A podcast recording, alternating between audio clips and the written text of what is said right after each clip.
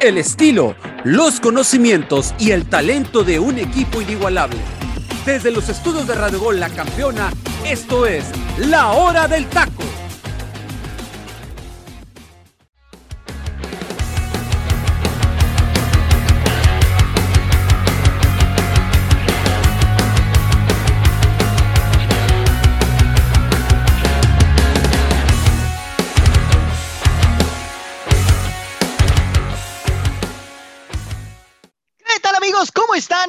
Buenas tardes para toda la gente que nos está siguiendo a través del centro del país. Muy buenos días para todas las personas que nos siguen en el Pacífico. Me da muchísimo gusto saludarles. Mi nombre es Freddy López y sí, esto es la hora del taco. Ya es miércoles, mitad de semana, miércoles 29 de junio. Y hay mucho que platicar ahora que ya se viene el arranque de nuestra Liga MX, que ya lo estaremos tocando más a profundidad, obviamente, el próximo viernes, tomando en cuenta que es el día en el que arranca ahora sí, pues nuestro bendito torneo mexicano.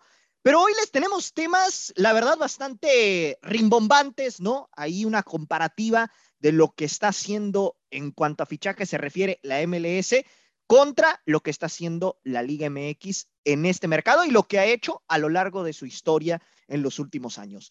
Y bueno, antes de comenzar, quiero saludar a mis compañeros que me acompañan el día de hoy en este panel y comienzo presentando a mi estimado José Luis Macías. José Luis, ¿cómo estás? Fuerte abrazo, muy buenas tardes. ¿Qué tal, Freddy? Un placer estar aquí en otra emisión más de la hora del taco junto al teacher de Pino Cismeros, Ángel Eduardo García y mi hermano del arma, mi hermano de otra madre, que ya no había tenido la oportunidad de tenerlo en un programa, Luis Roberto Saguito. La verdad, hay mucha gente que va a decir, ¿qué chingados está pasando? ¿Por qué estamos comparando la Liga MX con la MLS? Es que la verdad hay que tomar muy en claro ya, compañeros y gente que nos radio escucha en este debido momento, que la MLS nos ha pasado por encima en todas las cuestiones. Ya lo estaremos platicando, no solamente en fichajes, ¿eh? yo creo que la muestra clara, y no es por tomar eh, este punto de referencia, pero lo que sucedió con el equipo de Pumas en la final de la CONCACAF Liga de Campeones, no es solamente porque fue Pumas, hubiera sido Cruz Azul, hubiera sido América, yo no miraba que un equipo mexicano fuera campeón del año 2022. Así es, mi estimado Ángel Eduardo García, ¿cómo estás, hermano? Fuerte abrazo, muy buenas tardes. ¿Qué tal, Freddy? Te mando un saludo, al igual al teacher Delfino, a José Luis Macías y al buen Saguito que por fin se dignó a estar con nosotros en un programa. Creo que es de la gente cara, ¿no? No sé por qué se hacen tanto del rojar, pero bueno. Es nuestro fichaje eh, caro, hermano, es nuestro fichaje bomba. No, no, ahora sí, que, hay que hay que explotarlo y aprovecharlo muy bien y también mandarle un saludo a toda la gente que nos está escuchando a través de este programa, ya sea en Spotify o en la radio. Y pues bueno, eh, vamos a tener temas muy importantes como la situación y la comparación, ¿no? Obviamente que siempre vamos a caer en esta situación de la Liga MX con la MLS, la compra, ¿no? Ya definitiva de un 80% de grupo este, Orlegui con el, eh, el Sporting de, de, Gijón allá en España, que también suena una compra interesante. Y pues bueno, también otros temas, ¿no? Que estaremos discutiendo poco a poco a lo largo de este programa. Y pues bueno, ahora sí que sigue presentando a los demás, Freddy. Muchísimas gracias, Angelito.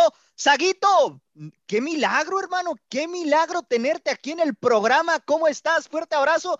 Oye, la verdad que ya, como bien dice Angelito, es un privilegio cada vez que entras al programa porque casi no te vemos, hermano. ¿Cómo estás? Ya ni me acordaba que estabas aquí. ¿Qué pasó? No, no, sí, sigo trabajando aquí, sigo trabajando en lado del taco, aunque, aunque, aunque este muchos se sorprendan. No, aquí andamos, mi querido Freddy. Y me da, la verdad, la verdad, muchísimo gusto volver a estar con, con el teacher que tenía uh, un montón de tiempo que no, que no grabábamos este, juntos otra vez, con Angelito, contigo, este, Freddy, y por supuesto con mi hermano, con mi amigo, con, con, con la sangre de mi sangre, con... No, no, no, diría, diría Joserra, ya bésalo, pues ahorita lo voy a besar cuando, cuando estemos en la plaza musical, con, con, con mi buen amigo José Luis Macías, para platicar de la información, porque, híjole, este tema rasposo de MLS, Liga MX, José Luis lo dice a la perfección, no por nada somos, somos amigos, somos hermanos porque tenemos el mismo pensamiento de cracks. Eh, la verdad, la MLS ha pasado por encima del fútbol mexicano. Yo me acuerdo todavía cuando decíamos, no, no va a suceder, no, la MLS está años luz, ¿cómo creen? Pues caray, esos años luz se redujeron en un par de años porque la verdad la MLS está dando cátedra de cómo se debe fichar en el continente, cátedra de cómo se debe de jugar y cátedra también de situaciones financieras, porque hay algo también importante ahí que ahorita voy a comentar, Freddy, pero pues vamos a arrancar porque el tema es largo. Efectivamente, Saguito, efectivamente, teacher Delfino Cisneros, ¿cómo estás? Te saludo con gusto y qué gusto que por fin estés de regreso al programa. Ayer no tuvimos ahí la oportunidad de coincidir, pero te mando un fuerte abrazo a la distancia. Mi estimado Freddy, es un gusto escucharte y es un gusto que hoy he estado con ustedes. Eh, obviamente, si he estado aquí de nueva cuenta el día de hoy, pues es porque la verdad quiero volver a, a engancharme con ustedes y es un gusto reencontrarme aquí contigo, Freddy, con Luis Roberto, el burócrata de la hora del taco. La verdad, le llegamos al precio del sindicato para que estuviera el señor aquí con nosotros. Le mando un saludo a la gente que hace conecta a través de la plataforma digital de Radio Gol. Baje la aplicación, mi gente, no cuesta absolutamente nada. Y agradecer a la gente que nos sigue en nuestras redes sociales: Facebook, Twitter, Instagram, la hora del taco oficial. Y por supuesto, a la gente que nos escucha a través de la aplicación de Spotify. Gracias, teacher. Y bueno, vamos a comenzar con este tema, compañeros. Y es que efectivamente, como ya lo anticipábamos, ¿no? La situación de la MLS en cuanto a tema de fichajes y en tema de infraestructura, pues se ve que ya nos está superando por, por mucho, ¿eh? en, en, muchos aspectos. Y simplemente me voy a basar en el tema de los fichajes para arrancar con esto, ¿no? Eh, veamos nada más lo que ha fichado la Liga MX en los últimos años a lo que ha fichado la MLS. Por poner aquí de manifiesto algunos nombres, el Cabecita Rodríguez, el fichaje más reciente de las Águilas del la América, el Toto Salvio, que pues llegará al conjunto de Pumas también. Pero dice José que se nos sirve. Ah, no, bueno, eh, ahí, ahí no sé, teacher, o sea, realmente no sé en qué se está basando, pero bueno, ayer, ayer medio programa se trató del Toto Salvio, aquí nada más lo estamos mencionando, porque si no, luego aquí nos agarramos media hora de programa hablando otra vez del argentino. Néstor Araujo, que llegará a las, llega a las Águilas del la América también, Araujo. Edison Flor. Edison Flores, el peruano, llega al conjunto del Atlas. Jürgen Damm llega al América. Mauro Manotas, cuando llegó de la MLS a los Cholos de Tijuana, ahora se te, va al Atlas. Te, te, salieron las lagrimitas porque ya no están cholos. ¿eh? Gracias a Dios. Giovanni Dos Santos y los hermanos Dos Santos que llegaron al América, ¿no? El caso también de Rodolfo Pizarro, que regresó a Monterrey, y Carlitos Fierro, que llegó a los Bravos de Juárez el mercado pasado. Ahora, por parte del MLS, Facundo Torres, ¿no? Gareth Bale, que recién acaba de llegar al LAFC, Carlos Vela, que acaba de renovar, el caso de Shakiri, también Lorenzo Insigle, eh, pues el caso de Chiellini, ¿no? Eh, Pozuelo, Tiago Almada, eh, el caso también de Ezequiel Barco, Alan Velasco, ¿no? Al igual que Joseph Martínez, el venezolano, Leonardo Campana y el mismo Raúl Ruiz. Aquí ya estamos dando una lista bastante extensa, pero fichajes que la verdad son bastante buenos, bastante positivos y que la Liga MX hasta el momento no ha hecho en los últimos años, ¿eh? Y Saguito, quiero arrancar contigo, hermano. La MLS, ¿qué es lo que está haciendo bien en comparación con la Liga MX y por qué México no puede traer jugadores de esta talla como sí lo está haciendo Estados Unidos? ¿Sabes cuál es el, el, el principal, Freddy, creo yo, el, uno de los principales factores? Que Estados Unidos, como la mayor potencia mundial que es, porque es la verdad, y en deportes uh -huh. es lo mejor que hay en el mundo, por no decir que casi lo mejor y lo único, no por nada, las mejores ligas del mundo se juegan ahí, los mejores atletas del mundo salen de ahí y demás, es que Estados Unidos es un país que tiene paciencia y que sabe desarrollar talento joven. Eh, principalmente la paciencia. México es un país que no tiene paciencia en el absoluto, que México hace las cosas al ahí se van, a como salgan. Oye, pero es que no ha estado planeado esto, pues no importa, tú hazlo, a ver qué tal sale. La MLS fue calladita, poco a poco levantando la mano, poco a poco, evidentemente siempre estuvo bajo la sombra del fútbol mexicano porque la MLS no era consumida en los Estados Unidos, porque ahí predomina más la NFL, la NBA, la MLB, el hockey, este, cualquier cosa que tú me digas. Al final del día, la MLS fue de paso a paso, pasito a pasito, a pasito a pasito, poco a poco, poco a poco, ya le dan competencia a muchos equipos de la MLS al fútbol mexicano, vienen aquí a México y te dan la cara, no se echan para atrás, en, en su casa son realmente este, incomparables y, y demás. La situación económica que también tiene la MLS es impresionante. Compañeros, ahorita vamos a estar platicando de los fichajes, pero ¿qué me dicen del, del, acuerdo que firma la MLS con Apple TV del 2023 hasta el 2032? Y ojo, porque eso significa 250 millones es el contrato. O sea, no estamos hablando de que, ay, bueno, miren, qué simpático, ¿no? Ya la gente puede ver el, la MLS por, por Apple TV. No, es una alianza, es una alianza histórica para el deporte en general. En general, porque Apple TV le suelta 250 millones por los próximos 10 años a la MLS y con eso ya automáticamente la MLS se convierte en, una de las ligas más caras de todo el mundo. Por eso mismo, fichan como fichan. Lo estabas platicando fuera de, fuera de, micrófonos. Aquí en México, pues nos están mandando literalmente las obras. En Estados Unidos, a ver, ahorita José Luis lo dará, lo, dará mejor que yo, pero Chelini, Insigne, Gareth Bale, o sea, México daría a todo, Tijuana daría toda la plantilla de Tijuana por traerse a Gareth Bale. Es más, creo que hasta le quedan debiendo todavía, junto con el Estadio Caliente, le quedan debiendo todavía a Gareth Bale. Le tendrán, que dar tres, le, tendrán, que dar tres calientes. No, darían toda la plantilla nada más por una pierna de Gareth Bale. No, y los casinos, y, o sea, y la verdad, todo, o sea, todo, todo, todo. Entonces, la MLS es, es, es una liga, es la liga perfecta que se, se, tiene que tomar como ejemplo para que cómo una liga deportiva tiene que evolucionar poco a poco. Estados Unidos no se fija en lo que hace México no se fije en lo absoluto en lo que hace México. Aquí en México nos la pasamos comprando, es que le ganamos a Estados Unidos, es que Estados Unidos es peor, es que Estados Unidos no existe. En Estados Unidos les importa un, un cacahuate México. Ellos van por su liga, por lo local, les preocupa lo suyo, su talento y demás. O sea, yo, por ejemplo, compañeros que veo los deportes de Estados Unidos, hay niños literalmente de 10 años que ya están jugando básquetbol, que ya están jugando americano, que ya están jugando base, que ya están jugando este fútbol, que ya están en academias completamente de primer mundo, desarrollándose y demás. Se preocupan por el desarrollo del talento joven. En México eso no pasa. En México, si se debuta en un equipo algún joven, pues es un milagro. Y hay técnicos que ni debutan. Hay técnicos que no se preocupan, ni siquiera saben qué tienen en las canteras. O sea, la MLS súper bien. Otra parte. El tema, por ejemplo, de infraestructura los estadios del MLS son, son una chulada, son una chulada, la verdad. O sea, los estadios de la MLS, el estadio de New England Revolution, que es el Gillette Stadium de, los Patriotas de Inglaterra, el Lincoln Field de los Seattle Seahawks, que es donde juega el Seattle Sonder, el Atlanta United, donde juega. O sea, realmente son inmuebles que dices, todo lo hace bien la MLS, todo lo hace bien. La MLS, híjole, la verdad te está dando cátedra de cómo se tienen que hacer las cosas, ¿eh? junto con dinero, economía, infraestructura, negocios, desarrollo. Híjole, la verdad es que la MLS ahorita, ahorita, ahorita es la mejor liga del continente. Y yo creo que se te está olvidando algo, ¿eh? Todavía fuera de todo lo que estoy mencionando. Algo que a México yo creo siempre le va a hacer falta en comparación a los Estados Unidos. La mentalidad.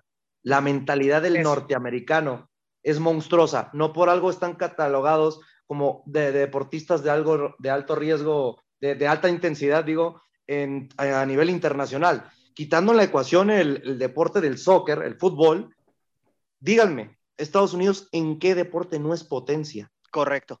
Eh, lo hemos vivido al paso de los años, pero por lo que, porque fuera de que tengan las cualidades que ellos tarde o temprano terminan trabajando, ¿no? Como todo deportista, la mentalidad que tienen de ellos de ser triunfadores.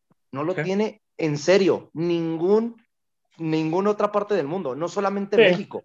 Y oye, José Luis, y agregar otra cosa, a la liga de la, a la liga de, las, de los Estados Unidos, a la MLS, no le duele el codo, por así decirlo, o no tiene empacho para soltar a jugadores al viejo continente. Ah, no. no. se preocupa por, ay, págame 20 millones de dólares por este jugador porque es a futuro, es mi joya. No, no, no, no. Allá no les importa. El ejemplo claro hace dos días, Turner, el portero que le paró los penales a México. ¿Se acuerdan en la National League? Claro, claro. ¿Saben a qué equipo acaba de llegar? ¿A cuál? ¿Saben a qué equipo? Acaba de llegar al Arsenal por 7 millones de dólares, imagínense. Al Arsenal, un equipo competitivo de Europa League que va a pelear la Premier League es la comparación de que al norteamericano no le pesa experimentar, no se va por el dinero, porque sabe que no va a ser uno de los futbolistas mejores pagados, ni siquiera va a ser titular, porque está Bernard Lennon, hay porteros ahorita de mayor características y calidad en el equipo del Arsenal, pero sabe que va a llegar a competir y es el sueño que busca cualquier norteamericano, competir en cualquier calidad de deporte que tenga caracterizado he dicho pues deportista. No, y ojo, ¿eh? Rápidamente, Freddy, perdón que, Adelante, pero que me adelante, meta, que me meta así, Adelante, así, de, así, de, así de bruto. Pero ojo también porque el mundial de, de, los, del próximo, de los próximos cuatro años, el siguiente mundial, yo creo que Estados Unidos, en los planes de Estados Unidos, tiene que estar a hacer un mundial histórico para ellos, ¿eh? Y ojo, yo lo pongo casi casi a los Estados Unidos, si siguen como siguen con el desarrollo, porque de aquí a cuatro años van a salir obviamente otros talentos y otras figuras, va a salir otro Pulisic, otro McKinney, otro Giovanni Reina, o sea, otros jugadores. Estados Unidos en, en cuatro años es para que esté peleando cuartos de final, semifinal del siguiente mundial. Y ahora, Freddy, tú preguntabas, ¿por qué México no ficha? Una parte también son los equipos, pero también los jugadores. A ver, tú dime, Freddy, ¿qué prefieres como jugador? ¿Irte a la Ciudad de México, donde la inseguridad está terrible, donde la contaminación está terrible, o prefieres irte a Los Ángeles, donde todos los días a puedes ir a ver jugar a los Lakers, a los Dodgers, puedes ir a ver jugar a los Marlines, a Miami, a las playas, tienes la NFL, tienes el hockey, tienes el béisbol, tienes, tienes la NBA, o sea, la verdad, está Estados Sí. Unidos 50 escalones por arriba El lo que está box, México hoy en día. el El box, boxeo ahí en, la en WWE, la AAW, Sí, digo, o sea, yo decía la UFC, libre, ¿no? La UFC. la UFC. Sí, no, o sea, la verdad, comparándolo con No, no México, comparen, acá tienen la, la Arena Ciudad de México. Y- o- ojo, José Luis, eh, y no de mérito, y hablando, si nos metemos en cuestiones de lucha libre, AAA Ujú. también hace buen trabajo aquí, Sí, pero, sí, sí, ah, pero yo hablo de, de todo, esas, esas cuestiones de diversión que tiene eh, Estados Unidos, porque el- los monstruos eh, que, acabamos, que acabo de hablar yo ahorita en cuestiones de, de- de deportes de contacto, aparte la liga de hockey, a mucha gente le gusta el hockey también, otro deporte de Sí, contacto. la, la NHL es buenísima. Es buenísima, Sí. es buenísima. Y, y pregúntele acá al, al señor que apuesta, a Luis Roberto, que, Sí. que a él también me imagino que también ahí le apuestas, Luis Roberto. Y que, también. y que los, los- estadounidenses les encanta. Imagínate, si eres jugador de la MLS, es ir también a verte un partido de hockey de vez en. No, y, y déjese usted, teacher, en Estados Unidos, el que llega a cualquier equipo ya lo invitan a lanzar la primera bola del partido de béisbol, la primera canasta en la NBA, ya, ya, ya lo invitaron a un partido de NFL inaugural en el estadio. O sea, por ejemplo, así para ponerles un ejemplo bastante sencillo, bastante claro, Russell Wilson, un ex, bueno, ex marical de campo, ex ganador del Supertazón, pasó de, de Seattle Seahawks a los Broncos de Denver. Primer partido cubo en Colorado, él fue el encargado de lanzar la bola inicial. O sea, los tratan como estrellas. La verdad, comparándolo con México, la MLS está a años luz ya en ese tema de, de nosotros, la verdad, aunque nos duela. Y, y y hay algo muy importante, ¿no? Porque siempre se ha caracterizado la MLS como ser la liga para los retirados, ¿no? De que, pues sí, llegan futbolistas de gran edad, como Gareth Bale, Giorgio Chiellini, eh, Shakiri, que tiene 31 años, Lorenzo Insigne, que tiene 30, sí, pero todavía, todavía pueden brindar esa calidad futbolística que vienen demostrando en el Nápoles, que vienen demostrando en el Real Madrid, entre otros equipos. No solamente es eso, ahora la juventud también toma la batuta de llegar a la MLS en vez de la Liga MX. ¿Por qué? Porque aunque usted no lo crea, hay más reflectores en la MLS para el viejo continente que le echen un ojo a nuestra bendita Liga Mexicana. Y el ejemplo claro es Thiago Almada, que dejó Vélez Arfin para llegar al Atlanta United. El ejemplo claro también es Alan Velasco, que dejó Independiente de Avellaneda para llegar al equipo del EPC Dallas. Emanuel Reynoso, que dejó Boca para llegar al Minnesota United. Y hay muchos futbolistas más que podemos tomar como ejemplo. Y sabemos que es un trampolín de muy buena perspectiva ya llegar actualmente al MLS para dar el siguiente paso, que sí te sueltan los equipos de Estados Unidos, no por cantidades estratosféricas, porque lo hemos visto hace muy poco con un chavo que se apida Clark, ¿no? Que llegó al, equipo del New York Revolution y lo soltó por solamente 3 millones de dólares al Red Bull Leipzig. Ahí nos damos cuenta de que hay un entorno donde en los Estados Unidos sí te brindan la oportunidad de seguir, brilla- de seguir brillando en tu carrera futbolística. Cosa que en México, ¿qué pasa? Llegas, sí, te haces futbolista estrella lo que tú quieras, pero piden las perlas de la Virgen para que puedas dejar la institución. Correcto, correcto. Y Angelito, a ti te he notado bastante callado, hermano, como que estás muy inmerso ahorita, no, no, no has participado mucho. Y yo te quiero preguntar si crees que con todo esto que están comentando nuestros compañeros, en algún momento la Liga MX podrá, eh, de alguna manera, pues romper esta hegemonía que estamos viendo de parte de, de la MLS hacia eh, la infraestructura mexicana? es muy complicado que la Liga MX pueda llegar a hacer algo parecido que está haciendo la MLS, porque no solamente es los contratos que te pueden ofrecer, eh, las millonadas que puedes ganar por temporada, incluso lo corto que es la MLS, ¿no? Su, temporada como tal empieza a mediados de mayo y termina en diciembre, ¿no? Estamos hablando de un torneo bastante corto, sabiendo que también el sistema de competencias es un estilo playoff y aparte pues es la vida cotidiana que le puedes ofrecer al mismo jugador, ¿no?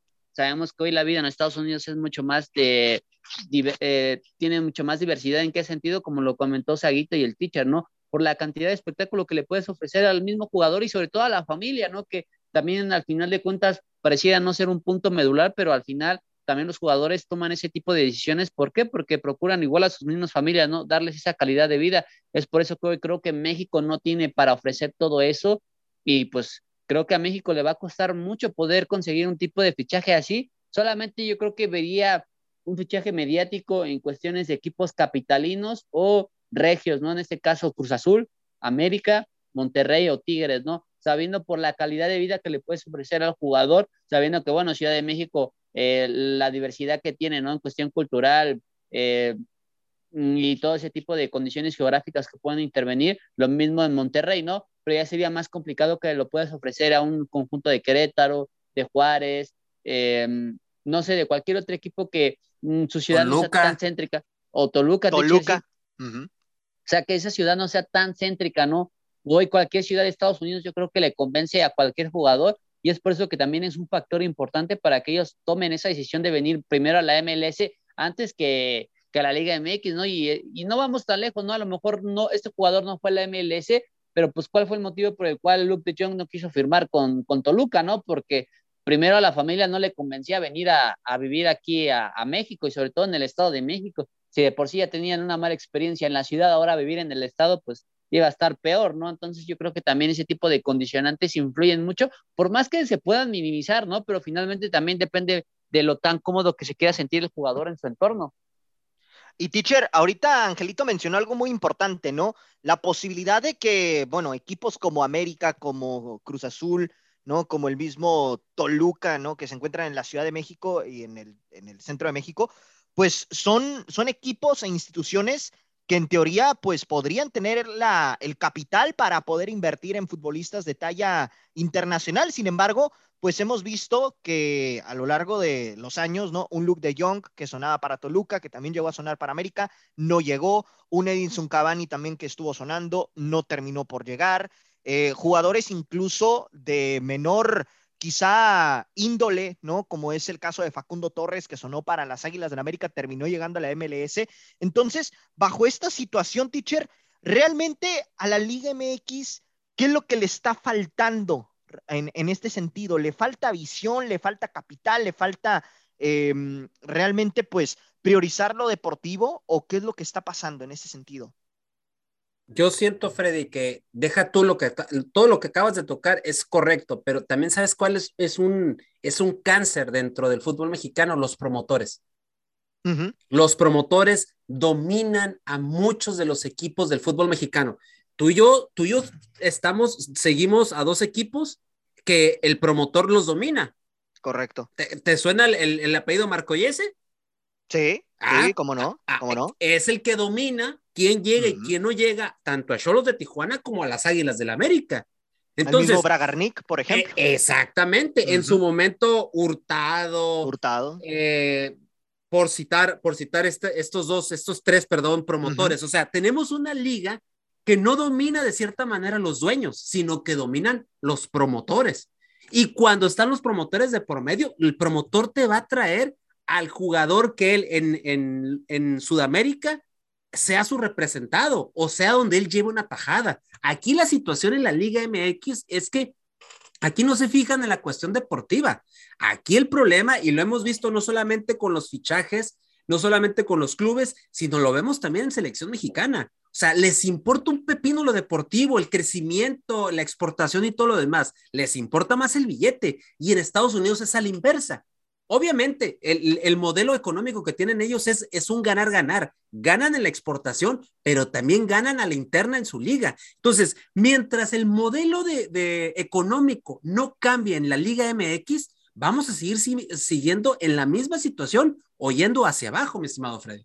Sí, sí, sí, sí, así es. Y José Luis, bajo toda esta situación que está mencionando el teacher, que ya comentó Saguito, que ya comentó Angelito, ¿no? Eh, en términos de selección nacional, ¿no? Ahorita que estamos viendo cómo la MLS pues está exportando futbolistas de su, de su nación al viejo continente y se mantienen en el viejo continente en comparación de lo que sucede con la, Liga MX, que ya mandó a Orbelín Pineda, mandó a Diego Laines, mandó al mismo, eh, el, el, mismo, eh, ay, ahorita se me escapó su nombre de, Néstor Araujo, al mismo Néstor Araujo, pero que sin embargo no tienen mucho, o sea, no se quedan allá en Europa, ¿no? Prácticamente así como llegan, se regresan a la Liga MX. Entonces, aquí es falta de, de compromiso del mexicano o realmente el mexicano no tiene la calidad para mantenerse en Europa.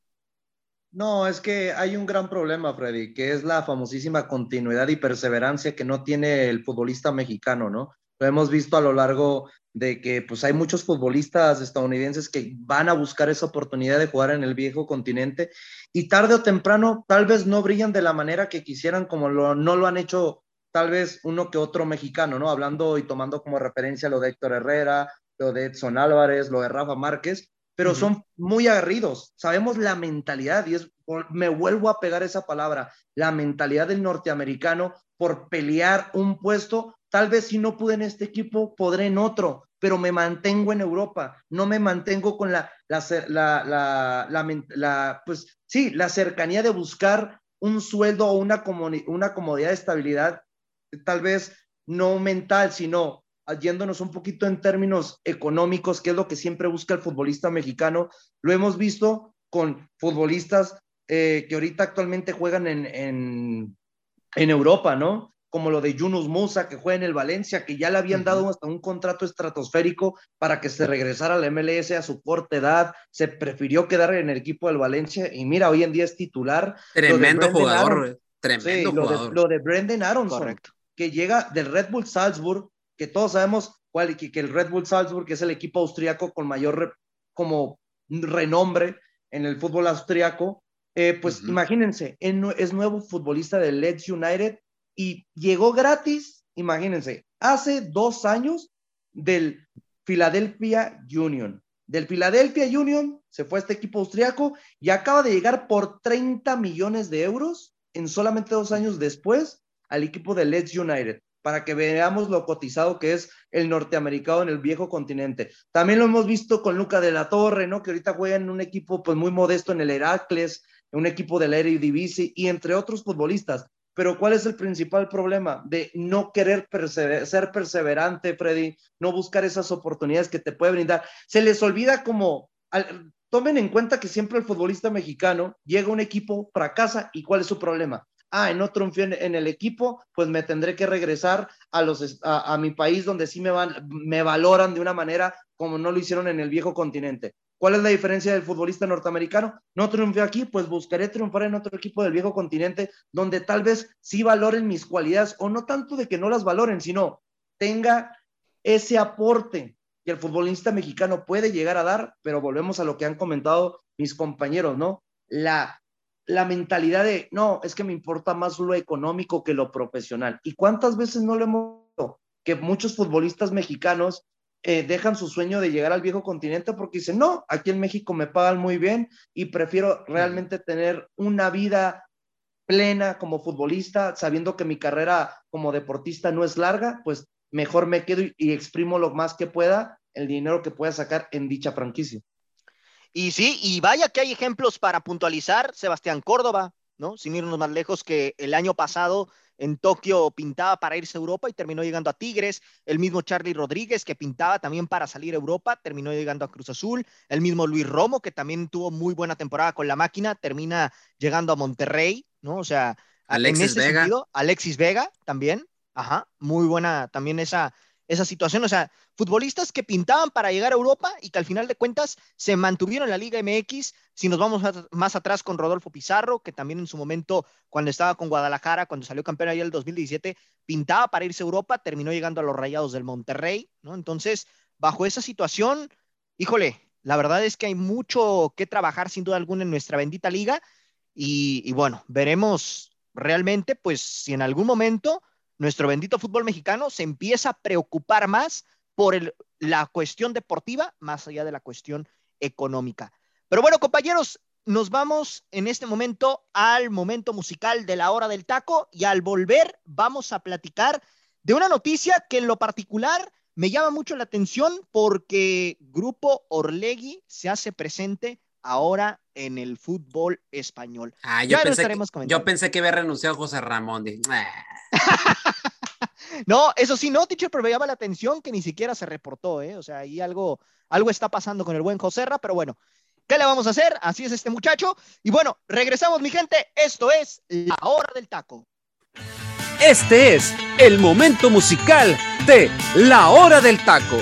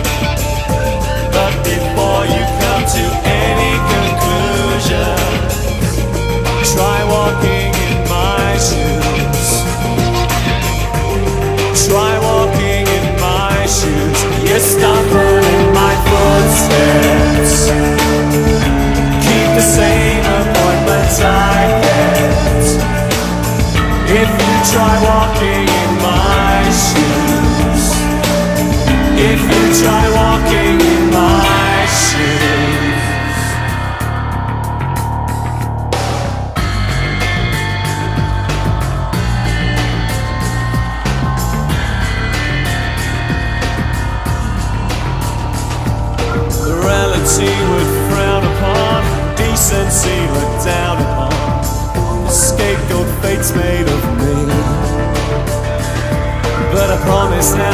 judge and jurors, my intentions couldn't have been purer. My case is easy to see. I'm not looking for a clearer conscience. Peace of mind after what I've been through. And before we talk of any repentance, try walking in my try walking in my shoes. You stumble in my footsteps. Keep the same appointments I get. If you try walking in my shoes, if you try walking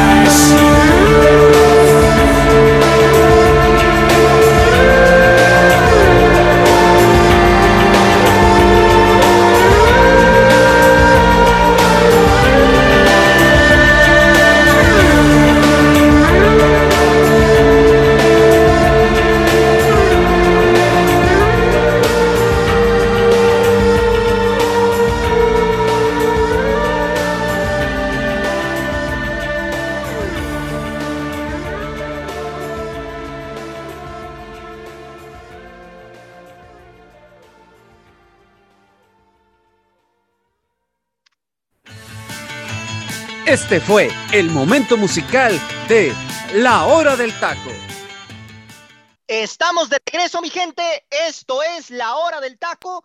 Y vaya rolón que acabamos de escuchar en este momento. Teacher, voy contigo. Platícanos de qué se trata esta canción. Les voy a pedir aquí a los campeones de la cabina que se pongan de pie. Acabamos de escuchar una de las tremendas obras maestras del mejor grupo del mundo mundial llamado The Patch Mode con este tremendo rolón, Walking in My Shoes, del álbum Songs of Faith and Devotion en el año del 93, para ser precisos, el 26 de abril. Es el vigésimo octavo sencillo de este grupo de música electrónica, que en ese momento deja de ser música completamente electrónica, vanguardista, como en su momento lo fue, eh, hasta el anterior álbum que era el Violator y que después de este álbum marca un después de todo eso. Esto es un antes y un después en ese momento, lo, eh, David Gahan, que, era el, que es el vocalista todavía de esta banda, pues en aquel momento andaba con su pelo largo, su barba, eh, con las adicciones a todo lo que daba. Era un adicto ya a la heroína, a la cocaína y a muchos tipos de, drogas, eh, pues muy duras. Y en ese momento lanzan este disco que para mí en lo particular es uno de los mejores discos de la banda, el último disco donde participa Alan Wilder y que da a la postre esta gran canción Walking in My Shoes que hoy es un obligado en el set list de los conciertos de The Patch Mode y que cada vez que lo tocan, lo tocan de una manera magistral y que cada vez que lo cantan en vivo, le modifican algo para hacerlo más apetecible. Es un tremendo rolón compuesto por Martin El Gore y que, ¿qué es lo que nos platica esta canción? Los errores, las vicisitudes, las cuestiones que uno a veces eh, cae en el caminar de, de la vida y es ponte en mis zapatos para que recorras los caminos que yo recorro.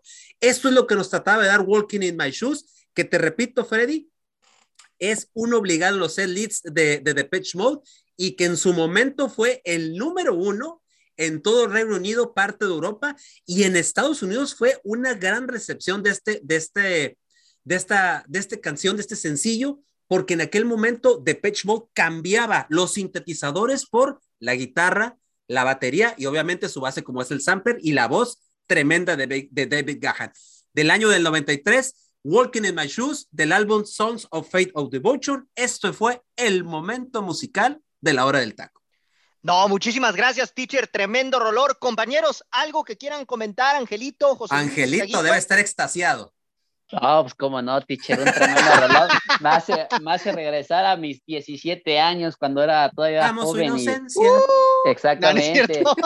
y, y, de hecho, algo muy rápido, rápido y curioso que a lo mejor tal vez a nadie le importe, pero es de las bandas de la cual pues conseguí casi toda la discografía completa, a excepción de cuatro discos, pero de ahí afuera tengo todo, todo de Depeche Mode y fue un disco que me gustó en lo particular. Y hablando a esa época, la que menciona de David Gahan, teacher, es porque él queda impresionado después de ver aquella banda de grunge de los noventas que es Janie's Addiction. Y de ahí es por eso que empiezan a tomar esta, esta situación de un rock y también un Alan Wilder que eh, querían hacer un disco más humano porque hablamos que en el Violator fue un disco mucho más metódico, mucho más preciso, los ritmos llevaban una cierta eh, menotromía, por decirlo así, y obviamente querían, querían tener ese factor o ese error humano y es por eso que eh, dejan un poquito los sintetizadores eh, a un lado y le empiezan a dar más protagonismo a las guitarras, a las baterías, que de hecho pues Alan Wilder fue uno de los productores de este disco junto con Flo, que y de hecho ya siendo el último que los llevó al éxito con The Patch Mod y de ahí salió una gira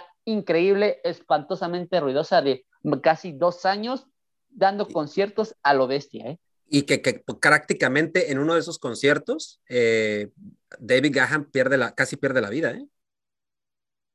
Ahí literalmente en uno de esos conciertos por las cuestiones de las adicciones, eh, por ahí también eh, Andy Fletcher también debe dejar la gira porque se pone mal. Fue una gira de más de dos años. Depresión y Martin El Gore cayó en, la adicción del alcohol. Del alcohol. Y Alan Wilder era el discriminado de, ese grupo. era era el, rechazado por ser el cerebro, o sea, por ser el inteligente de, de, de ese momento y fue rechazado prácticamente y nunca le han dado el crédito a, Alan Waller, que es un músico de conservatorio, o sea, a ese grado, a ese grado. Este es, para mí, este disco es uno de los mejores discos de la banda. Para mí, el, el mejor disco de la banda es Violator y el segundo es, obviamente, este, Songs of Fate on Devotion, que la verdad yo siempre he dicho que este marca el después de la banda y es cuando la banda empieza a regenerarse en muchas cuestiones de, de, sonidos. Y bien lo dices, Angelito, es cuando se convierte el, el, grupo como en más humano y en darle un poquito más a las masas lo que ellos querían. Así es, así es. Saguito, José Luis, ¿algo que quieran comentar? No, pues yo la verdad que pues es un tremendo rolón. Ya creo que mis compañeros dieron toda la información requerida para hablar de este tema. Se nota que somos este, fans. Sí, no, ahí nos damos cuenta, pero pues sí, no, es que estamos hablando que es una industria de la música, ¿no? Esta banda de Depeche Mode. Eh, la verdad que es una banda que pues mientras pasan los años, realmente más aprecia su música y más por como lo dicen mis compañeros, fue de esas bandas que empezó a experimentar, que no lo tuvo miedo de experimentar con otro tipo de sonidos y que fue un rotundo éxito y no por algo están catalogadas en varios géneros como esas mejores bandas eh, hablando de la industria musical. Oye, Freddy, y le mando, le mando un saludo a mi esposa que en cierto momento cuando éramos novios me regaló una, una gran colección de discos de Pitch Mode, ¿eh? o sea, y si ah, tengo esa colección, este, en un cumpleaños precisamente me regaló varios discos de Pecho, entre ellos el Songs of Faith of Devotion, que para conseguir los discos hoy en día la verdad es un suplicio, ¿eh? no, pues me da gusto, teacher. Un saludo y un abrazo a tu esposa, por supuesto, y también a toda tu familia. Y bueno, compañeros, pues vamos a continuar aquí con el programa y es que, pues, una noticia que ayer apenas salió, ¿no? Sobre que Grupo Orlegui adquiere el 73% del Sporting de Gijón ¿no? Este conjunto español que actualmente se encuentra en la segunda división allá en España. Y quiero comenzar contigo, eh, Saguito, este bloque, hermano. ¿Qué le espera al cuadro español con esta adquisición? Ya que todo apunta y según palabras del mismo grupo Orlegui, pues quieren llevar este equipo a la primera división. Sí, sí, sí, sí. A ver, es, a mí me parece algo bueno eh, para, no, tanto para, para Grupo Orlegui, que al final del día ellos son los que terminan eh, pues teniendo la acción mayoritaria del Sporting de Gijón, pero creo que es hasta bueno para el fútbol, para el fútbol mexicano porque, pues bueno, supongo yo que en el futuro eh, jugadores mexicanos podrán irse para allá, pues si es el, el, accionista mayoritario, el dueño mayoritario, es este, es Grupo Orlegui, pues creo yo que con eso eh, los, los de Orlegui van a mandar talento mexicano para ya probarse a jugar y demás. O sea, creo que hay algo bueno de esto, ¿no? Ahora, eh, no, da, no hay una, te das, aquí te das cuenta de la clase de dueños que hay en el fútbol mexicano y cómo sí realmente hay dueños que son muy ricos pero no quieren invertir. Se, se estima que, que, el empresario este, Raragori compra el 73% de las acciones del club por 40 millones de euros. 40 millones de euros. Que no te puedes traer con eso, ¿no? No, no, bueno, o sea, déjale tú, la, la, cantidad de dinero que, que, que, un dueño se gasta mexicano, la cantidad de dinero que tiene, y en muchas ocasiones eso no se ve reflejado en el fútbol mexicano. Y no solamente es Orlegui, hay otros dueños, por ejemplo, Emilio Azcárraga, yo creo que Teacher, Angelito y José Luis de saber a la perfección. Emilio Azcárraga es multimillonario, pero excesivamente ha de tener fortuna interminable, o sea, con lo que tiene y con lo que es dueño, imagínate, imagínate nada más. Entonces, con esto creo yo que también beneficia de una parte u otra al futbolista mexicano y al fútbol mexicano. Ahora, esperemos que la gestión sea buena, porque el Sporting de Gijón es un, eh, es un club, ya también ahorita lo definirá este, José Luis un poquito, un poquito mejor, pero es un equipo viejo del fútbol español, se funda en 1905, o sea, tiene historia, no es un equipo cualquiera, realmente es un equipo que ya está formado, bien, bien cimentado allá en, en España, ya ha jugado en primera división, ha jugado contra el Madrid, contra el Barcelona, inclusive ha sacado resultados buenos contra ellos, pero creo yo que es una buena, es una buena señal y es una buena expansión para que el fútbol mexicano también se hable en otras partes del mundo, en Europa, porque en Europa no siguen el fútbol mexicano. Con esto, pues ya se ponen a indagar, ¿no? ¿Quién es Alejandro Iragori? ¿De dónde es dueño? ¿Qué han hecho sus clubes? ¿Qué jugadores hay? O sea, de alguna manera voltean a ver el fútbol mexicano, lo cual me parece bueno.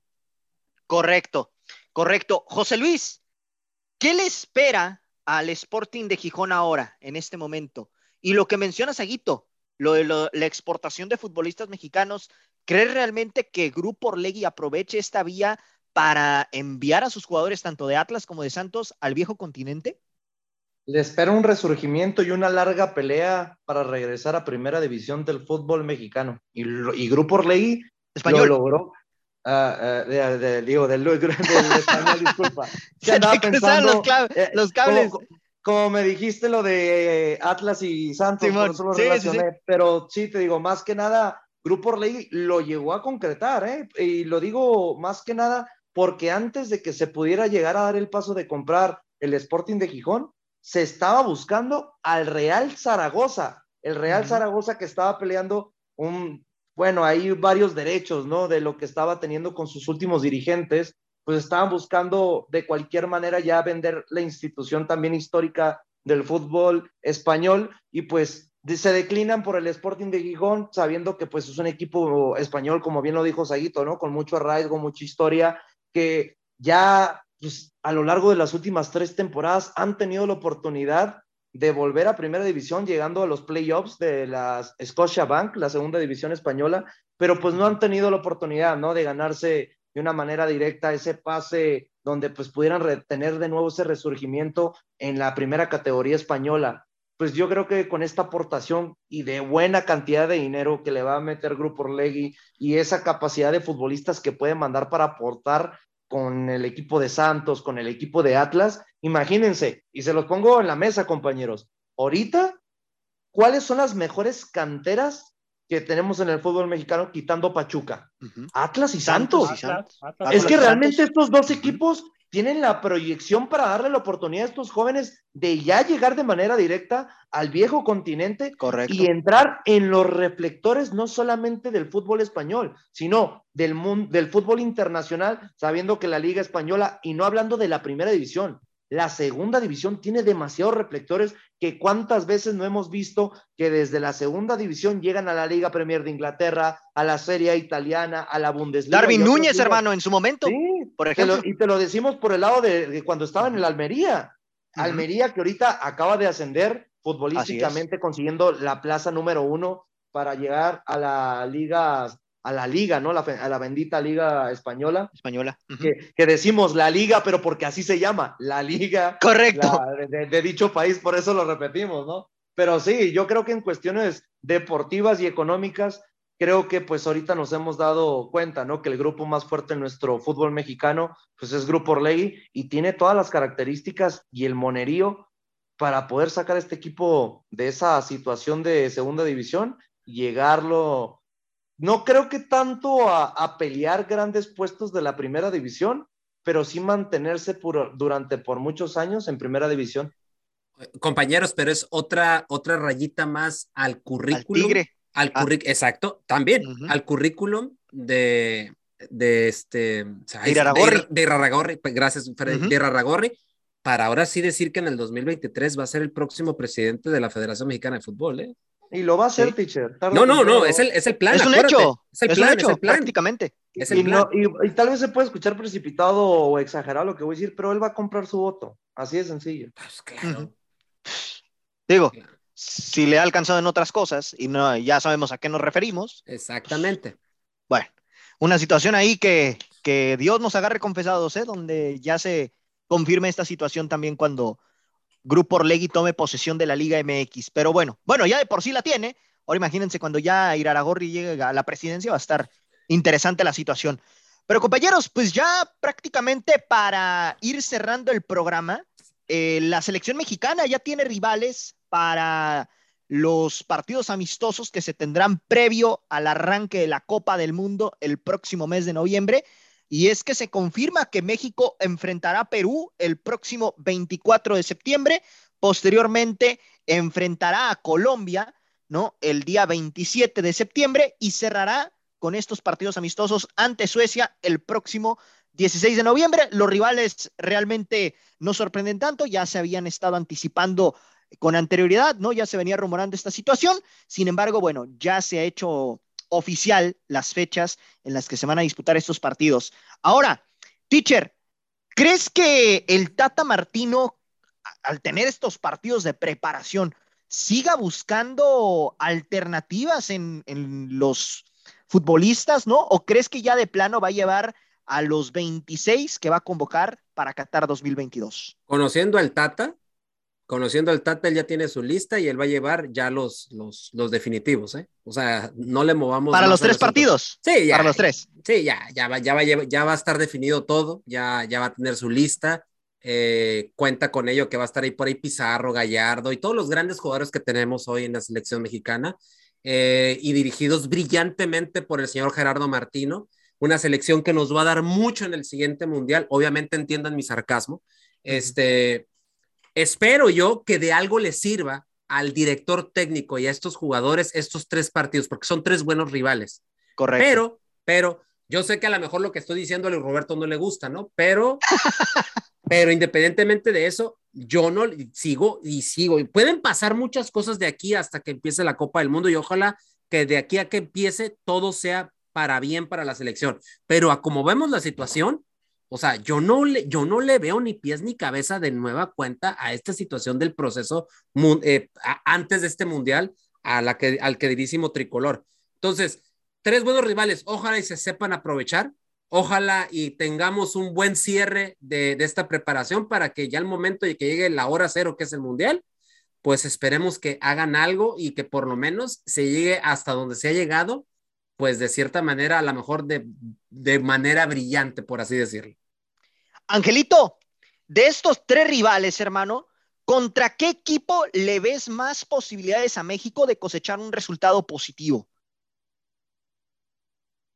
Es que bueno, está un poco complicado, ¿no? Sabemos que, bueno, Suecia es un rival que, que a pesar de que no va a ir al Mundial, sabemos que para México se le indigesta, ¿no? Y vámonos tan rápido, ¿no? Hace un año la selección mexicana caía 3 por 0 de una forma abismal ante esta selección y pues bueno, de ahí en fuera creo que lo de Colombia, pues también ese cambio regeneracional que poco a poco le han dado, sobre todo a la Federación Colombiana, poder hacer un partido muy competitivo, yo le vería un empate. Y lo de Perú, pues quizás sería el más accesible por la situación, ¿en qué aspecto? En la mental, ¿no? Sabemos que vienen de, de ser eliminados ante, ante Australia por el pase eh, al Mundial a Qatar. Entonces, pues por ahí pudiera ser que México le ganara a esta selección peruana, pero de ahí en fuera creo que Colombia y Suecia costarían un poco, sabiendo sobre todo más con Suecia, yo vería una derrota, inclusive Colombia vería un empate y pues bueno, con Perú, pues la posible victoria. ¿Concuerdas, José Luis, con lo que dice Angelito? Eh, pues mira, tomando como referencia estos rivales, ¿no? Que eligió la Federación Mexicana de Fútbol, yo veo muy correcto lo de Colombia y lo de Suecia. Lo de Perú yo creo que ya es un relleno, ¿no? Porque pues ya sabemos que Perú no, no podrá estar en Qatar 2022 y no es una selección que tal vez le tome tanta importancia a este partido amistoso como si es requerido para la selección mexicana. Eh, veo que Suecia actualmente en las eliminatorias pues disputó partidos importantes contra la selección de Polonia y no le pudo ganar a la selección de Polonia de Robert Lewandowski. Así de que se me hace como el partido más interesante debido a que pues sabemos que el segundo pase directo para pasar a los octavos de final te lo vas a jugar contra la selección polaca. Por lo mismo veo muy interesante ese partido. Lo de Colombia es pegándonos a la perspectiva, mi manera de pensar, de lo que vimos de esta Colombia famosísima en Copa América, que cómo le compitió de muy buena manera a la selección argentina. Con, me acuerdo, con esa faceta de Wilmar Barrios, Luis Díaz, con lo de Rafael Santos Borre, te digo, futbolistas de grandes características de la selección de Colombia, que para mí es la mayor pena. Si tuviéramos que dejar a una selección o tomar en cuenta una selección que haga falta en este Mundial de Qatar, para mí la selección de Colombia. Lamentablemente por cuestiones de méritos futbolísticos no podrá estar en la cita mundialista y pues México tiene que aprovechar ese partido de gran cartel para tomarlo, como se los mencionaba, de una gran referencia que va a disputar en ese partido contra la selección argentina. Así es, así es. Y bueno, ya como última nota del programa, Rafa Márquez a detalles, a solo detalles de poder llegar a ser el entrenador del Barcelona B, ¿no? A dirigir a las fuerzas básicas, luego de que Sergio Barjuán dejara su cargo y bueno, eh, Joan Laporta pues le, le ofreció este cargo y bueno, ya el tema de las cuestiones legales, pues ya obviamente Rafa Márquez quedó libre de y absuelto de toda esta situación. Y cierro contigo el programa, Saguito. ¿Crees que Rafa Márquez sea el técnico idóneo para dirigir a este Barcelona en las fuerzas básicas y que pueda regresar al conjunto Blaugrana a las glorias que él vivió como jugador? Sí, mira, va a estar en, va a estar en, las inferiores del Barcelona. O sea, no es cosa menor. y para que, y lo platicamos fuera de micrófonos con José Luis, para que la Laporta pida personalmente a Rafa Márquez es porque algo le vio. Y, y, Rafa Márquez, independientemente de que jugó en el Barcelona y para mí hizo una dupla extraordinaria junto con Carles Puyol, eh, es un tipo que conoce eh, perfectamente lo que es el Fútbol Club Barcelona y la gente lo quiere. O sea, la verdad la gente quiere a Rafa Márquez y es, y es una noticia muy buena para él, también para el fútbol mexicano, porque eh, con esto Rafa Márquez se encamina ya su carrera como entrenador. O sea, Rafa Márquez ya a partir de este momento y empezando con el Barcelona B, la verdad es extremadamente bueno para ellos. Va a estar en manos de la directiva que tanto puedan echar mano para, en un, para si se requiere en un futuro del primer equipo de Rafa Márquez, ¿eh? porque no es descabellado pensar que en algún momento, si Xavi este, Hernández tiene una crisis o se va a otro equipo o lo que tú quieras y Rafa Márquez lo está haciendo bien, para nada me parecería descabellado que John Laporta pensara en Rafa Márquez hasta como un interinato, pero oye, dirigir como interino al Fútbol Club Barcelona, todos los entrenadores del mundo lo, lo quisieran, ¿eh? Ahora, uno mexicano mucho más. La verdad es una noticia extraordinaria para lo que es eh, Rafa Márquez, ojalá le vaya bien. A mí en la particular, si lo tuviera aquí y se pusiera de rodillas, le volería los zapatos, no piensen mal, porque ya, están ahí haciéndose ideas en la cabeza, no, o sea, casi casi ahí le, le los zapatos a Rafa Márquez, porque aparte de que es un emblema mexicano, es un tipo trabajador, inteligente y entregado completamente al fútbol. La verdad, ojalá, ojalá le vaya muy bien a Rafaita Márquez. Correcto. Correcto, así es. Y bueno, ahorita mencionaste algo muy importante, ¿no? Dos futbolistas emblemáticos del Barcelona ahora como directores técnicos en la categoría menor y primer equipo. Una situación interesante. Eh, eh, digo, Adelante. hay algo muy importante que muchos no piensen que Rafa Márquez va a llegar al, al Barcelona B a hacerlo campeón y algo. Correcto. hay la gran responsabilidad de subirlo a la segunda división española, porque ahorita lamentablemente por la institución del Barcelona B, pues se encuentra en tercera división, que es algo muy complicado el trabajo que va a tener que planificar Rafa Márquez, porque sabemos que este tipo de equipos no hacen refuerzos, no, no, no hacen contrataciones. Realmente, ¿qué, ¿qué es lo que principalmente caracteriza equipos como el Barcelona? Se pega y se aperra a su cantera. y es, poco a poco donde vemos que estos equipos toman el siguiente paso de llegar actualmente al Fútbol Club Barcelona, ¿no? Como el ejemplo de Ricky Puch, Nico González, lo vemos con muchos futbolistas, lo de, lo de Ansu Lo de Gaby.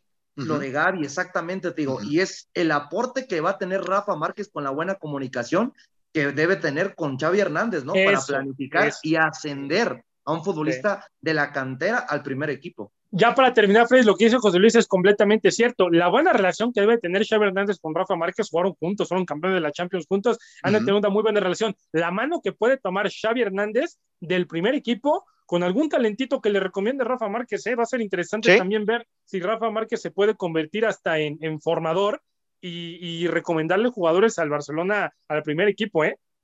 Así es, así es, efectivamente. Ojalá le vaya bien a Rafa Márquez ahí en el Barcelona B y que podamos ahí ver cosas interesantes del mexicano. Pero bueno, compañeros, con esto terminamos el programa del día de hoy. A nombre de mis compañeros, el teacher Delfino Cisneros, Ángel García, José Luis Macías, Luis Roberto Saguito. Yo soy Freddy López y estoy al mando de la conducción. Y si Dios quiere, nos escuchamos el día de mañana. Hasta la próxima. Por hoy, esto fue todo. Los invitamos a que nos acompañe mañana a través de Radio Gol La Campeona en su programa La Hora del Taco